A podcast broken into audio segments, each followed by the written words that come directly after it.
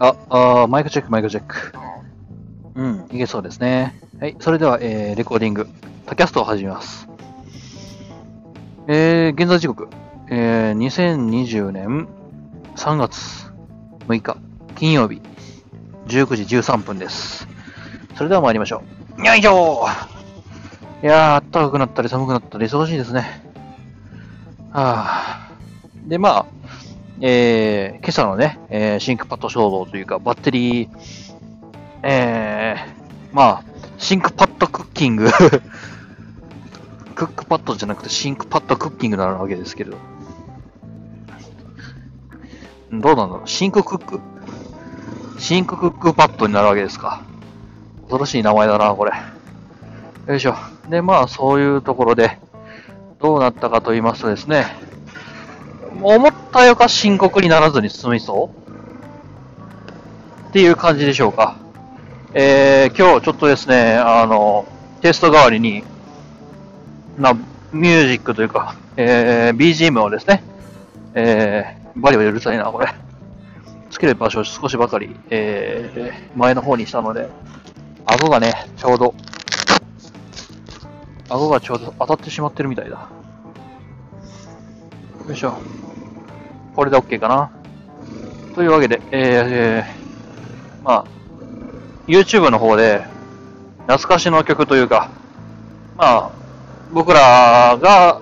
今いるメンバー、今今日来ていたメンバーが、まあ、懐かしい曲ということで、えー、まあ、スーパーマリオギャラクシーの BGM をですね、えー、ずっと延々と僕の、えーシンクパッド組んで流していました。うん、で、一応ね、ずーっと流してて、まあ途中で落ちるようなこともなく、といってもね、YouTube の一つ、二つ、三つ、四つぐらいのタブをね、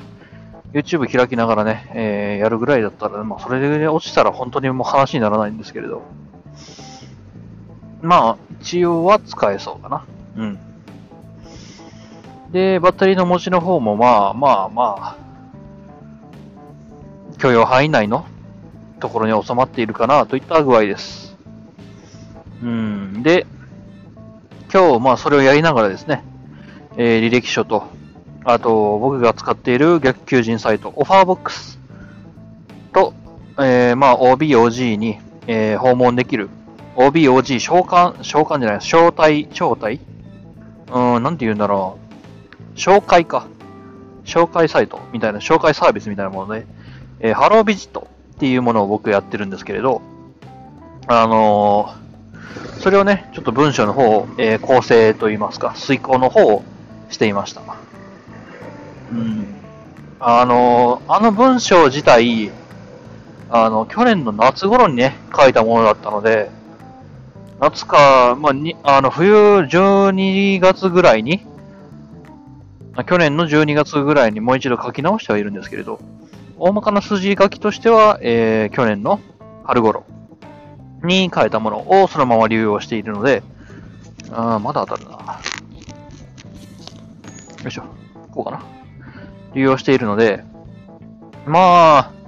ちょっとね、えーいろいろと、あのー僕がね、就職活動をするにあたって、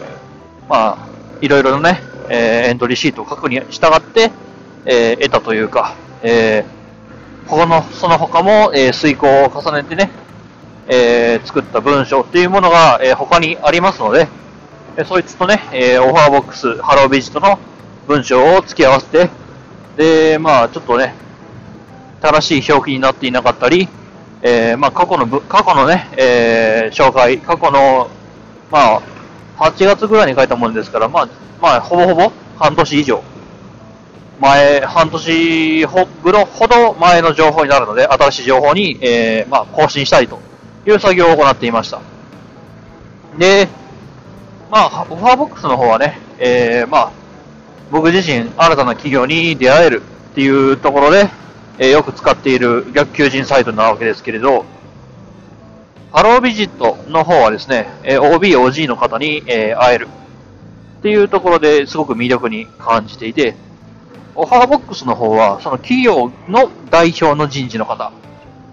というのに、えーまあ、言ってしまえば、その人事の方から、えーオファーが飛んでくるわけですね。ということは、まあ、直接やり取りできるのは、その人事の方のみになるわけです。まあ、その人事の方から、えー、まあ、他のね、まあ、例えば僕でいうところの技術職、ネットワークエンジニアだったり、まあ、ソフトウェアの方のエンジニア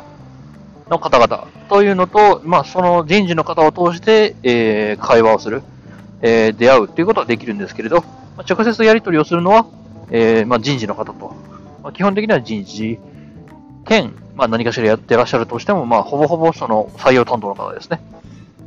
で、まあ、実際には、えー、そのハロー、じゃあ、ハロービジットの方ではですね、人事以外の方と、えー、まあ、紹介といいますか、人事以外の方と、まあ、出会うことができるんですね。で、しかもですね、えー、出会うだけじゃなくて、メッセージやフォローもできるというとこです。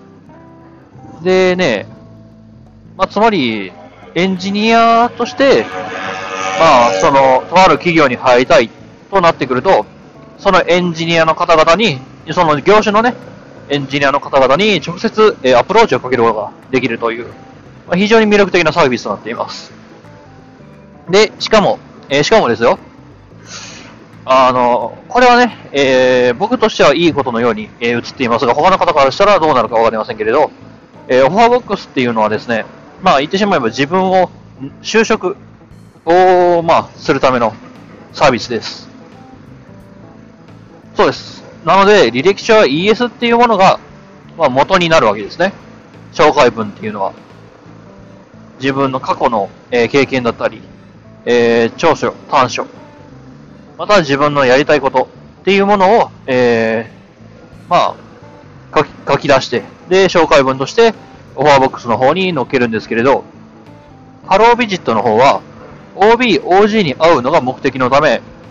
そういった履歴書等に出てくるセオリーである文字制限が、えー、取っ払われてます。なので、自分の伝えたいこと、こんな文字数じゃ伝えきれないよということを事細かに全て書き出すことができるんですね。まあ、読んでもらえるかどうかはともかく。そう。それをまあ読んでもらえるならば、まあ素晴らしいですよね。でもまあ、ほぼほぼ社会人の方々です。で、しかも人事ではない方々が、えー、多いので、人事の方もね、ちゃんといらっしゃるんですけれど、人事以外の方々の、えー、まあ、マネージャーさんだったり、まあ、エンジニアさんだったり、うーん、まあ、そこら辺の、えー、まあ、人事以外の方々と、あの、まあ、言ってしまえば、その、人事の方は僕らたちのプロフィールっていうものを見て判断する必要があるんですね。この子は採用するかしないかっていうものを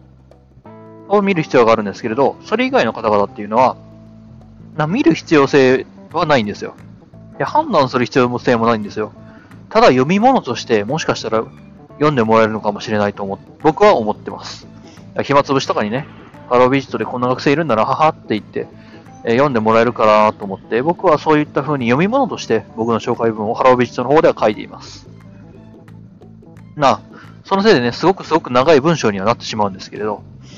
まあ、僕はハロービジットの方はあまり就職活動のために、え使っているという認識ではないため、まあそういったことが、えできるわけですね。で、まあ言ってしまえばすごく濃い内容のね、え文章を書くことができるのです。例えば100文字以内とかさ、200文字以内とか、そういったくくりがないので、まあ、本当にね、自分の思いの時をすべて、え、ぶつけることができると。まあ、読んでもらえるからまた別としてっていう、ね、ところはあるんですけれど。で、またね、それの、あのー、検索機能、その OB の方々の、OB、OG の方々の検索機能というのがありましてですね、ま OB、OG と言いますけれど、まあ、言ってしまえば、今、えー、働いている方々とつながりを持てるサービスになってます。だからこう、必ずしも自分の大阪産業大学、僕が通っている大学から、えー、出た、えー、方々でなくても、つながることができるんですね。ただまあ、自分の大学から出た方が、えー、まあ、フォローをした時に、そのフォローを返していただける可能性が高いと。いう話で、まあ、できれば自分の大学の OB、OG であることが、まあ、できる限り望ましいんじゃないかな、とは思ったりはしますが、ただ、えー、いろんな大学の出身の方々もいますし、いろんな職業の方々もいらっしゃいます。同じ大学、えー、同じ会社といえどね、えー、いろんな方々がいらっしゃるので、そんな方々、まあ、会社という一括りで検索することもできるので、この会社のことを知りたいと思ったら、やはり、えー、インタビューじゃないですけれど、えー、まあ、お話をするのが一番手っ取り早いですよね。そこがあるので、僕は、えー、その、行きたいって思った会社の方々は全員に、えー、フォローをするようにしています。で、まあ、そのフォローをするとね、フォローを返してくれる、方々がね、その中に、一定数いますので、その方々と、えまあ、交流を図り、えどういう会社なのかっていう、まあ、本音のところをね、聞きたいなというところが、え僕自身です。で、えハロービジットで行っ、え活動を行っている理由であったりします。うん。すごくね、こう、会社ぐるみでされている方、されている場合が多いんですね。そう、例えば、僕がフォローしているヤマハ株式会社さんっていうの、まあ、一番本当にあの、紫の方の山里さんです。えでも僕が乗ってる赤い方の山里さんではないです。うん。僕が乗ってる TT ちゃんの、えー、生みの親である赤い方の、えー、ヤマハさんではなく、えー、ネットワークのルーターやサーバー、おーとっとルーターやサーバーっていうものを、えー、まあ、やっている、ネットワーク関係の方も、えー、やっている、まあ、ヤマハさんの、紫の方のヤマハさんですね。音楽関係のね、えー、方が、えー、すごい有名かなと思います。で、まあ、僕もね、えー、ヤマハさんの品物っていうのはやはり、あの、手にかけ、手に入れることはあるので、時折お世話になったりはしていますが、うん。といってもね、僕自身楽器を何かするっていうことないので、まあ、どちらかっつったらネットワーク系の、まあ、あルーターだったり、スイッチだったりっていう方が多いんですけれど、まあ、僕自身、その、ルーター、まあ、中古のね、ルーターを買って、それで遊ぶっていうことが時折あるもんですから、うん。まあ、中古のルーターをね、買ってきてね、まあ、マイコン代わりに、えー、ばらして、えー、中の基板だけ剥ぎ取って、うん。で、ボードだけ使うみたいな。そういうこともね、やったりするんですよね。これに関しては、あの、僕がいろいろとネットワーク系の、えー、勉強しているときに、まあ、その、スライドをね、えー、シェアしてくれるサービスがあるんです。サービスっていうかサイトがあって、で、そこで、えー、まあ、ラズパイだったりっていうものはすごい、えー、ちょっとね、お金がかかると。なので、えー、もしネットワーク系とか、そういう、まあ、小さい、えー、キーボえー、小さい、あの、ボードコンピューターで遊びたいってなった時は、中古のルーターをね、ジャンク屋さんで買ってきて、で、中身全部剥ぎ取って、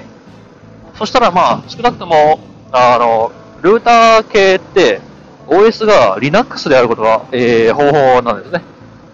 なので、その Linux を書き換えて、で、まあ、自分用に、えー、アレンジして遊んで使うっていう風なね、えー、まあ、遊びっていうものを、えー、そのスライドを紹介するサイトの方で見つけたもんですから、こいつはいいと思って、で、まあ、すぐさまゲオに行ってね、ゲオじゃなかった、そういうジャンクコーナーを売っている、えー、まあ、場所に行きまして、中古のね、ルーターをね、いくつかポンポンポンと買いまして、中身剥ぎ取って、まあ、配線がね、そのままなんで中身剥ぎ取るって言ったってね、えー、まあ、中を剥いで、あと、もう一回戻すんですけれど、まあ、ちょっとしたね、えー、サーバー代わりにもできるんじゃないかなと思っていろいろといじってたりはします。んで、ま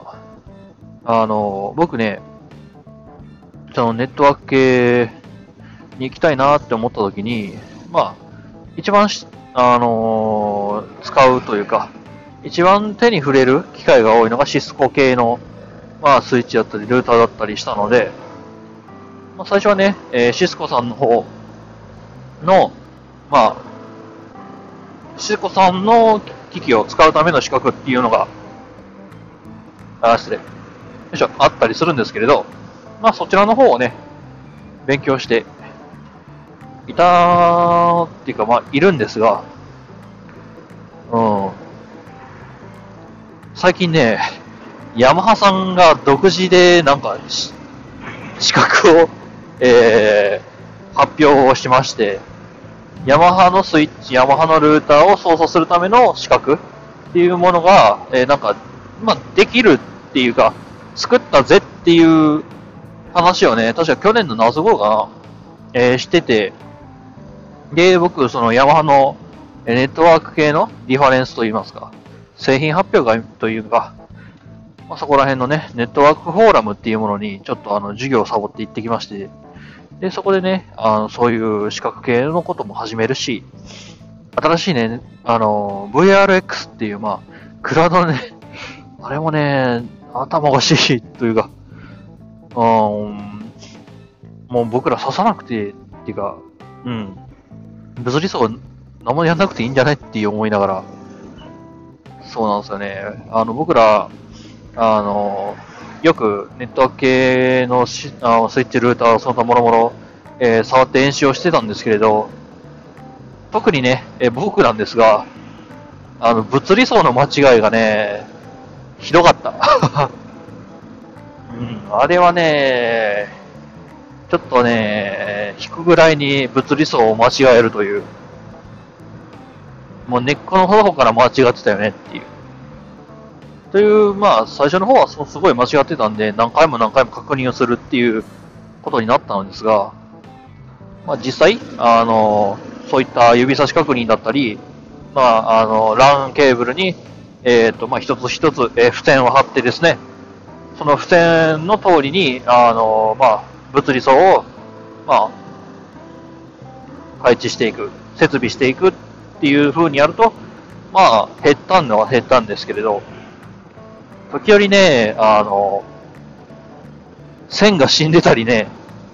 時折根っこの方、その集約する根っこの方がね、死んでたりね、まあちょっといろいろとトラブルもありまして、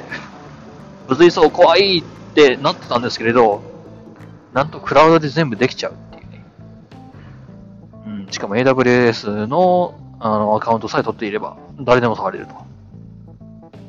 で、僕がそのネットワークフォーラムに行った時に、あの、まあ、無料で、えー、VRX の体験ができますというところで、で、そのヤマハの店員さんというか、ヤマハの、えー、スタッフの方ですね、ヤマハの、おそらくヤマハ株式会社の、えー、従業員というか、開発系の中のプログラマーというかエンジニアさんだと思うんですけれど、その方々とお話をして、えー、これこういう風にしたらね、え、こんな感じでできるよねっていう話を、え、その時に教えてもらって、で、まあ、家でね、いろいろと試したりして、えー、まあ遊んでた覚えがあります。うん。その時ね、確かね、抹茶大福さんが来てたんですよね。そう、あのー、よくよく、あの、耳にするというか、その界隈では、えー、有名と言いますか、そういう方なんですけれど、僕、あの、本物みっていうか写真も見たことなくて、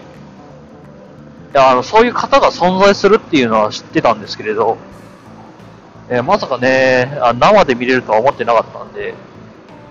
で、まあ、そのね、抹茶大工さんの、えー、講演では、まあ、ネットワークエンジニアもいろんなね、別のね、えー、文化、環境というか、サーバーだったり、えー、まあ、プログラムだったりっていう方向のね、別分野のね、あの、勉強会に参加して、もっともっと見聞広めようぜっていう、まあ、そういう類の、えー、まあ、演説だったんですけれど。うん、まあ、そうですよね、えー、ネットワークでは当たり前だけど、プログラムの方では知らなかったり、ハードウェアの方では当たり前だけど、プログラム、ネットワークの方は全然知らなかったりっていうエンジニアさんっていっぱいいると思うんですよ。うん。で、僕はそういうのが、まあ、そういうことの危機感というか、えー、まあ、それ一つのことに傾倒するっていうのもあるんですけれど、まあ、僕いろんなことをい、いろんなところ触りたかったんで、まあ、ネットワークの勉強しながら、えー、ハードウェアというか、まあ、一応いろいろとね、メカいじりみたいな感じの真似事をさせてもらってるんですけれど、あとはバイクのの分解修理だったり、えー、アルバイト先の、えー、エアガンのね、分解とか、そのから、まあ、分解、そして、まあ、整備っていうところもね、いろいろと探わせてもらってて、で、まあ、ある意味、こう、エアガンのね、分解整備って、ハードウェアといったとしても、どちらかって言ったらデジタル系になるのかなと。まあ、配線等はあるんですけれど、そういったこう、電気を扱ったハードウェアっていうのと、この僕が今乗ってるバイクっていうのは、まあ、どちらかって言ったら僕が触ってた部分っていうのは電気を使わない、本当にこうメカニカルな、えー、機械制御というかまあ、どうなんだろうな。まあ、デジタルという比較するならば、え、アナログな、えー、ハードウェアというのではないでしょうか。まあ、そこら辺を触るようになってなっていたので、というかまあ、あの、触らざるを得なかった部分があったんですけれど、まあね、そこら辺も含めて、いろんなところのハードウェアを触ったり、まあ、ソフトウェアの方もね、あの、プログラミングというところで、いろいろと触ったり、するようにはね、なっているので、いろんな分野に行けるようになりたいなと思って。うん。まあ、あの、僕のやりたいこともね、ありますんで、そのやりたいことに向けて、今からちょっといろんな分野を渡り歩けるような人材になっていきたいと思いまして、いろいろなことをやっているということも含めて、えー、ハロービジットの方には書いていますのでえ皆さんどうぞかど、どうぞよろしく、みたいな。皆さんど、どうぞよろしくお願いしますっていう、ちょっとした、えー、宣伝をしてみたり。うん。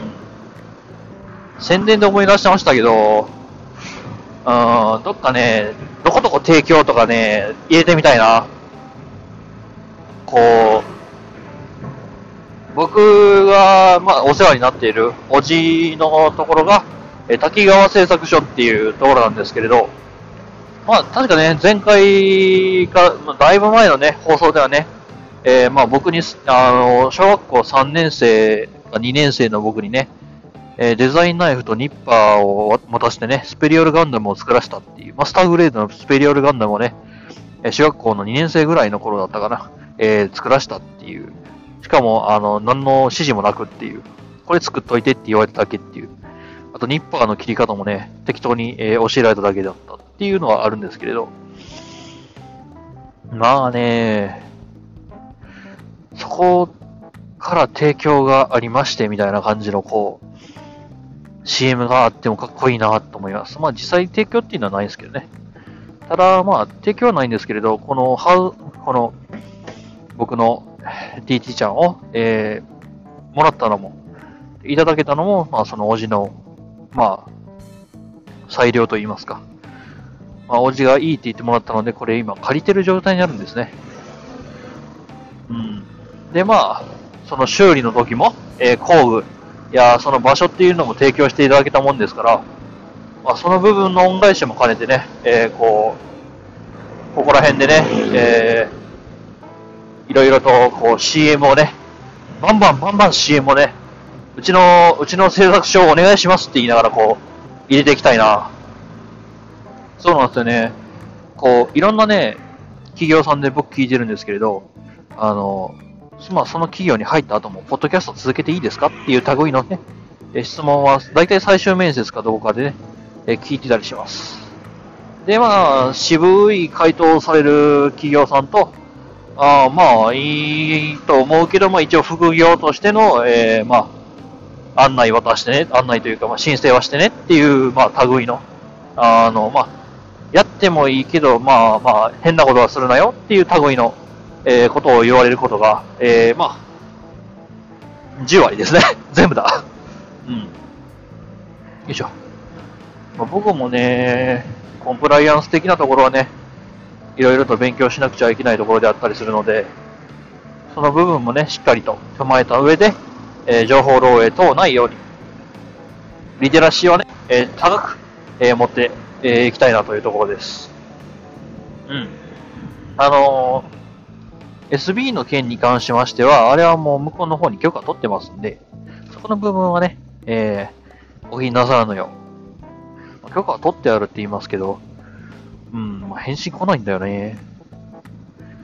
うん、何か、何か問題ございましたらとは言ってるので、返信が来ないっていうことはまあそういうことなんでしょうね。うん。まあ許可はね、今のところ得ているという状況なので、ご心配なさらず。で、まあ、えー、何の話だったかハロービジットかな？まあそういったね、利点があるハロービジットさんなんですが、うーん、一つだけ、まあ苦言と言いますか、難点と言いますか、あの、素晴らしいシステムであるし、サービスであるし、正直、あの、ハロービジットさんにね、あの、ハロービジットを作ってらっしゃるハロービジット様に、あの、就職したいなって思ったこともあるぐらい、すごい素晴らしいあのサービスだと僕思います。もし僕がネットワークではなくソフトウェアだったり、そういった開発のね、え勉強をね、メインでしていた場合、おそらく僕はここに第一志望をとして、あの、提出を、就活の提出物といいますか、あの、内定のお願いを出していただろうと。そういうふうに思ってしまうぐらいには、うん、本当に、うん、なんて言ったらいいんだろう。ある意味僕の理想、まあ、すごいアナログな形ではあるんですけれど、僕の理想を、に近いことをしてらっしゃるんで、うん。すごい尊敬、そこれをのシステムを考えて、導入して実、実際に動かしてっていうフローの部分はね、できれば、その作った方と一回お話ししてみたいなと思ったりするぐらいには、すごい良いサービスだと思っています。が、が、そう、あの、記事つけると、もうちょっと、あの、企業の幅を、幅が欲しいな、というところが本音だったりはします。何を隠そう、その、やはりね、ハロービジットを、えー、まあ、導入しているハロービジットに、えー、社員の方々が、えー、参加をするように呼びかけているんだが、まあ、どういうシステムになって、どういう、まあ、あのビジネスと、ビジネスモデルなんかちょっとよくわかんないんですけれど、あのもうちょっといろんな企業さんから、えー、会えるように、いろんな企業さんの人々と会えるようにしてほしいなっていうところが、えー、まあ、実際のところですね、あの、就活生としてそう思います。ただ、これはね、OB を紹介するシステムなんですよ。確か。うん。メインがそこだったような気がする。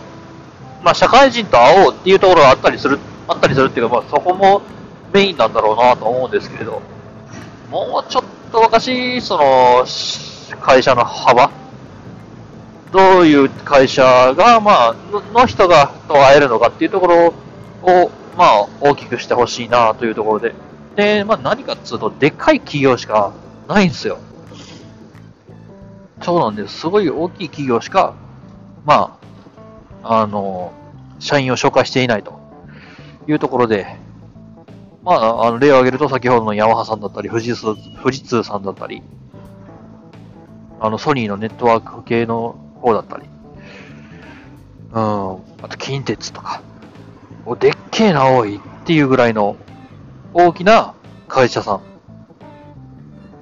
が、まあ、メインで僕は見つかるかな。そう、ソフトバンクさんだったり、楽天の方はね、探したけどなかった。そういった方々、まあそういう、そそういう、その、言ってしまえば大きな会社に多く OB を輩出している、まあ、大学にいる方々に向けての、えー、システムなのかな？サービスなのかな？という意味では、あまりこの大きな会社に、えー、内定をもらう数が少ない、えー、僕たちのいる大学のような学生が、えー、使ったとしても、そういう意味ではメリットが薄いのかもしれない。うん。ただ、社会人と会うってすごいいいことだと僕思いますし、まあ、僕自身ね、あの、友達がほぼほぼいないというか、いないんですけれど、あの、社会人とよく遊びに行くことはあるんですね。というのも、まあ僕自身サバイバルゲームの、あの、方で、サバイバルゲームってやはり若い人っていうのが、あの、まあ、少ないとは言いませんが、最低の年齢が18かな確か。うん。で、やはりね、圧倒的に、そう、30、40、50が多いんですね。もしくはそれ以上か。っていうのが、やはり僕のサバイバルゲーム。関西の僕が回った、えー、ことがあるサバイバルゲーム。そして、その回った、えー、まあ、ゲーム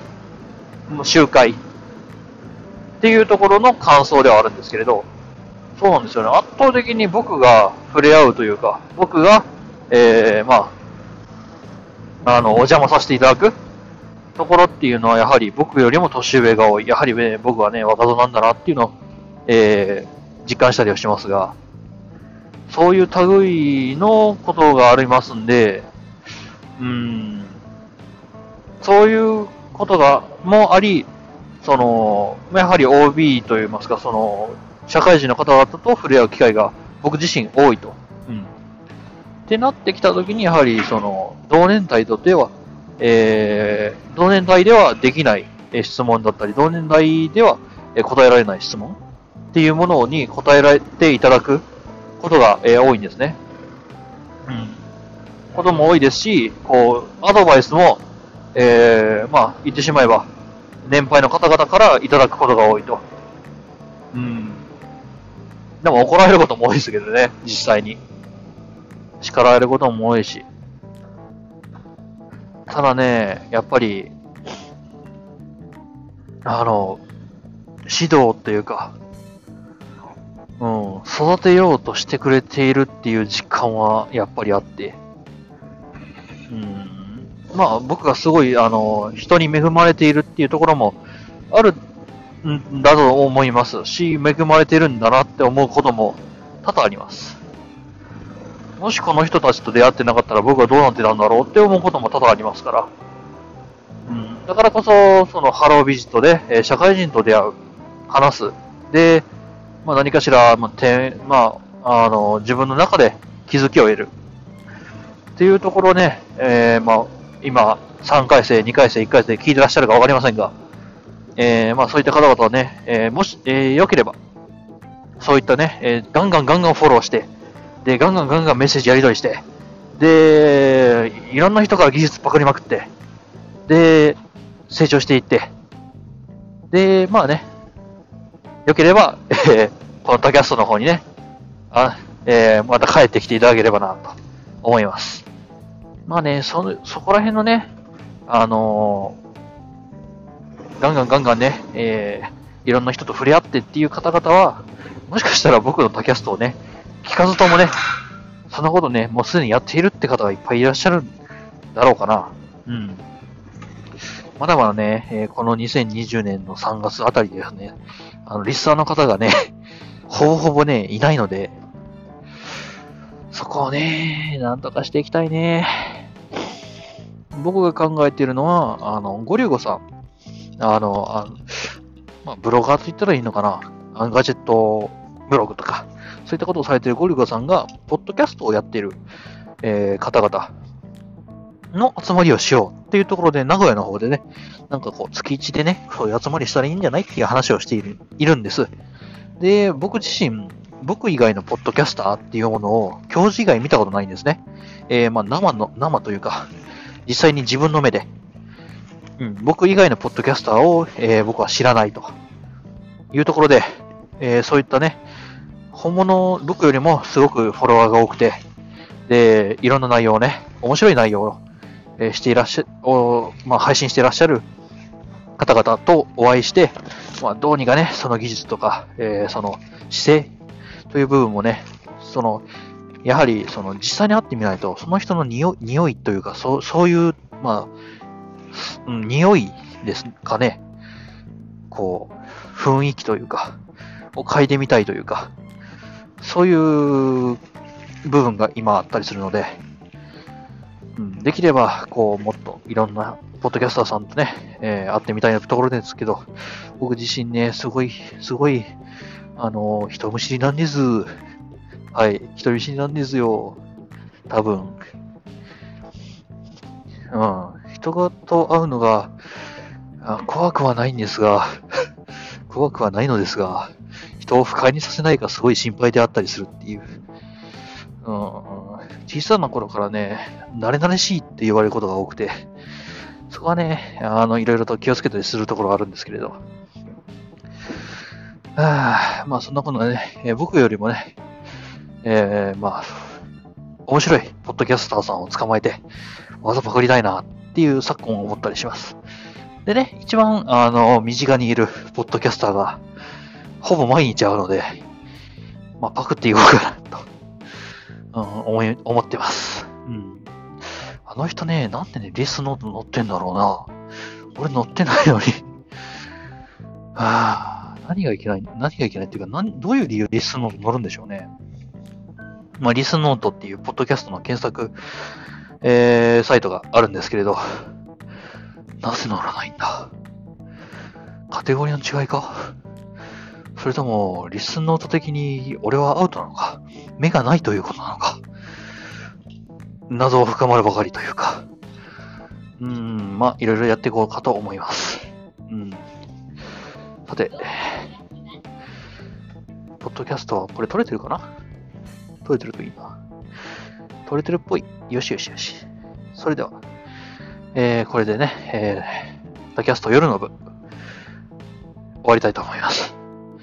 えー、何かしらね、えー、感想、いただけるとすごく喜びます。はい。感想だったりっていうのを Twitter や Tumblr、えー、まあこちらのアンカーの方にもですね、えー、ガンガン投げていただきたいなと。それでは皆さんもまた明日お会いしましょう。